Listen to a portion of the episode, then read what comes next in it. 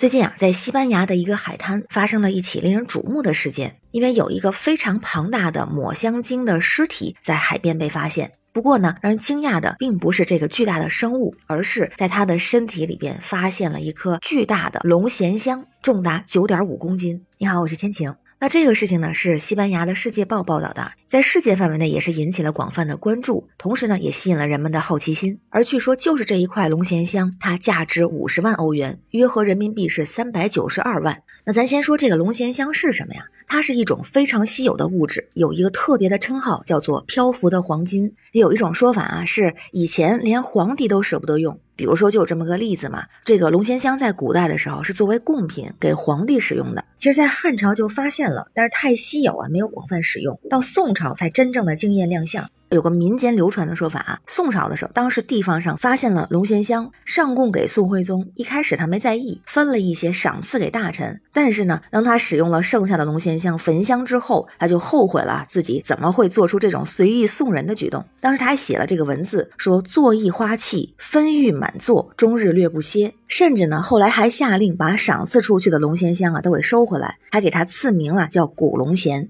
这个龙涎就是说龙的口水嘛，所以古代人是这么认为的，就认为它是海龙流出的口水凝固而成。而实际上呢，它是抹香鲸的肠道分泌物。抹香鲸它是一种鲸鱼的一种嘛，因为它会吃掉乌贼和章鱼之后，那个尖锐的喙骨很难消化。所以肠道就会分泌是一种物质啊，包裹住它们啊。当然，并不是所有的抹香鲸的体内都能够生产这种物质。有说法是有大概一百头里边才有一头体内发现有龙涎香。那就像这次有专家说，经过他们对这具鲸鱼的尸体进行仔细的检查，得出了一个可能的推论，就是这一头抹香鲸因为龙涎香过大无法排出，导致了肠道梗阻，最终呢不幸死亡。而同时有一点呢引起大家广泛的关注啊，就是这个龙涎香它的价值和需求在很长一段时间内可以说是不断的上升，价格也非常的昂贵嘛。这个从以前和现在都能看出来。比如说在咱们以前明朝的时候，据说每一次郑和的船队出海，几乎都要带回来龙涎香。那在他去世的同时呢，明朝的官方对外贸易戛然而止。到了明朝中后期的时候啊，市场需求非常的大，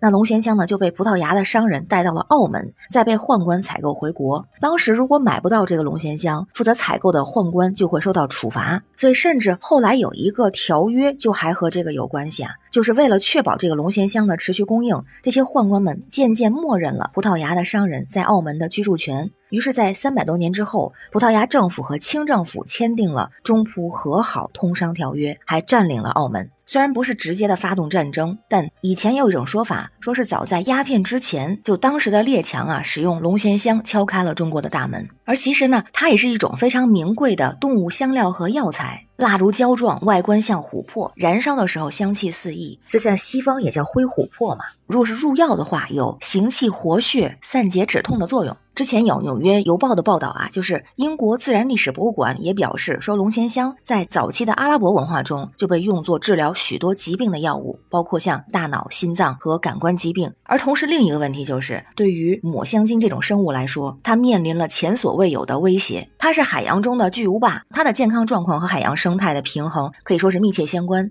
但是很长一段时间以来，非法捕捞和贸易的活动也是在进行。比如在二零二一年六月，在也门有一位渔民意外。捕获了两百八十磅的龙涎香，据说价值是一百五十万美元。而实际上呢，现在有一个濒临物种国际贸易公约，就在地球上几乎任何地方捕杀抹香鲸都是违法的。抹香鲸已经被列为濒临灭绝的哺乳动物，而且为了保护鲸鱼，有不少国家已经禁止了龙涎香的贸易。当然，在每个国家的法律还是有所不同。所以这次的新闻事件让我们觉得很特别，让我们在感受到大自然的神奇，在追求美的同时，也觉得需要反思自身的行为和对自然界的影响。那关于新闻中的事儿，不知道您是怎么看呀？欢迎在评论区留言，咱们一块儿聊。我是天晴，这里是雨过天晴，欢迎关注主播天晴。感谢您的订阅、点赞、留言和分享，感谢月票支持，也欢迎加入天晴的听友群，绿色软件汉语拼天晴下划线零二幺四，让我们一起努力保护大自然的美丽和奇迹。拜拜。